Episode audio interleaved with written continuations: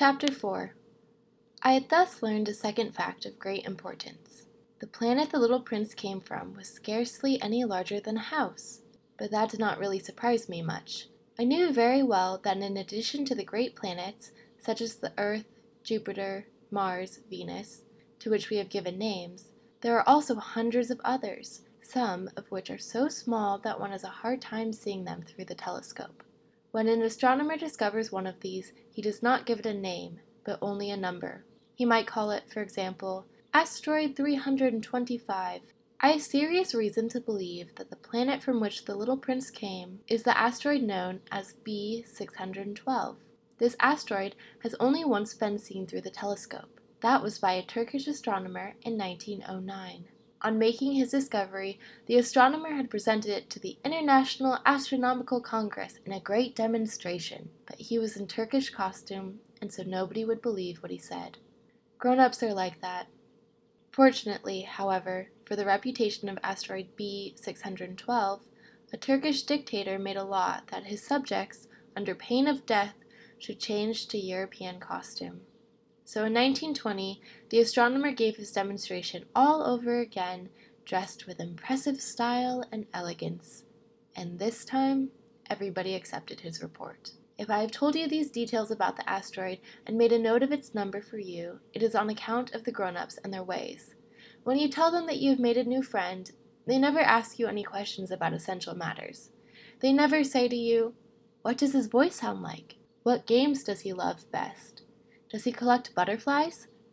Instead, they demand, "How old is he? How many brothers does he have? How much does he weigh? How much money does he make? How much money does his father make?" Only from these figures do they think they have learned anything about him. If you were to say to the grown-ups, "I saw a beautiful house made of rosy brick with geraniums in the windows and doves on the roof," they would not be able to get any idea of that house at all. You would have to say to them, "I saw a house that cost twenty thousand dollars. Then they would exclaim, "Oh, what a pretty house that is!" Just so, you might say to them, the proof that the little prince existed is that he was charming, that he laughed, and that he was looking for a sheep. And what good would it do to tell them that?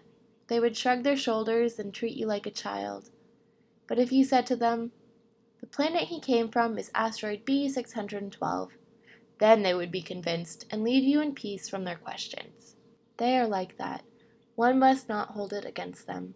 Children should always show great forbearance towards grown-up people. But certainly, for us who understand life, figures are a matter of indifference. I should have liked to begin this story in the fashion of the fairy tales. I should have liked to say, "Once upon a time there was a little prince who lived on a planet that was scarcely any bigger than himself and who had need of a sheep." To those who understand life, that would have given a much greater air of truth to my story. For I do not want anyone to read my book carelessly. I have suffered too much grief in setting down these memories. Six years have already passed since my friend went away from me with his sheep. If I try to describe him here, it is to make sure that I shall not forget him. To forget a friend is sad. Not everyone has had a friend, and if I forget him, I may become like the grown-ups who are no longer interested in anything but figures. It is for that purpose, again, that I have bought a box of paints and some pencils. It is hard to take up drawing again at my age, when I have never made any pictures except those of the boa constrictor from the outside and the boa constrictor from the inside. I shall certainly try to make my portraits as true to life as possible, but I am not at all sure of success. One drawing goes along all right, and another has no resemblance to its subject. I make some errors too, in the little prince's height. In one place he's too tall, and in another too short. And I feel some doubts about the color of his costume. So I fumble along as best I can, now good, now bad, and I hope generally fair to middling. In certain more important details, I shall make mistakes also, but that is something that will not be my fault. My friend never explained anything to me. He thought, perhaps, that I was like himself, but I, alas, do not know how to see sheep through the walls of boxes. Perhaps I am a little like the grown-ups. I've had to grow old.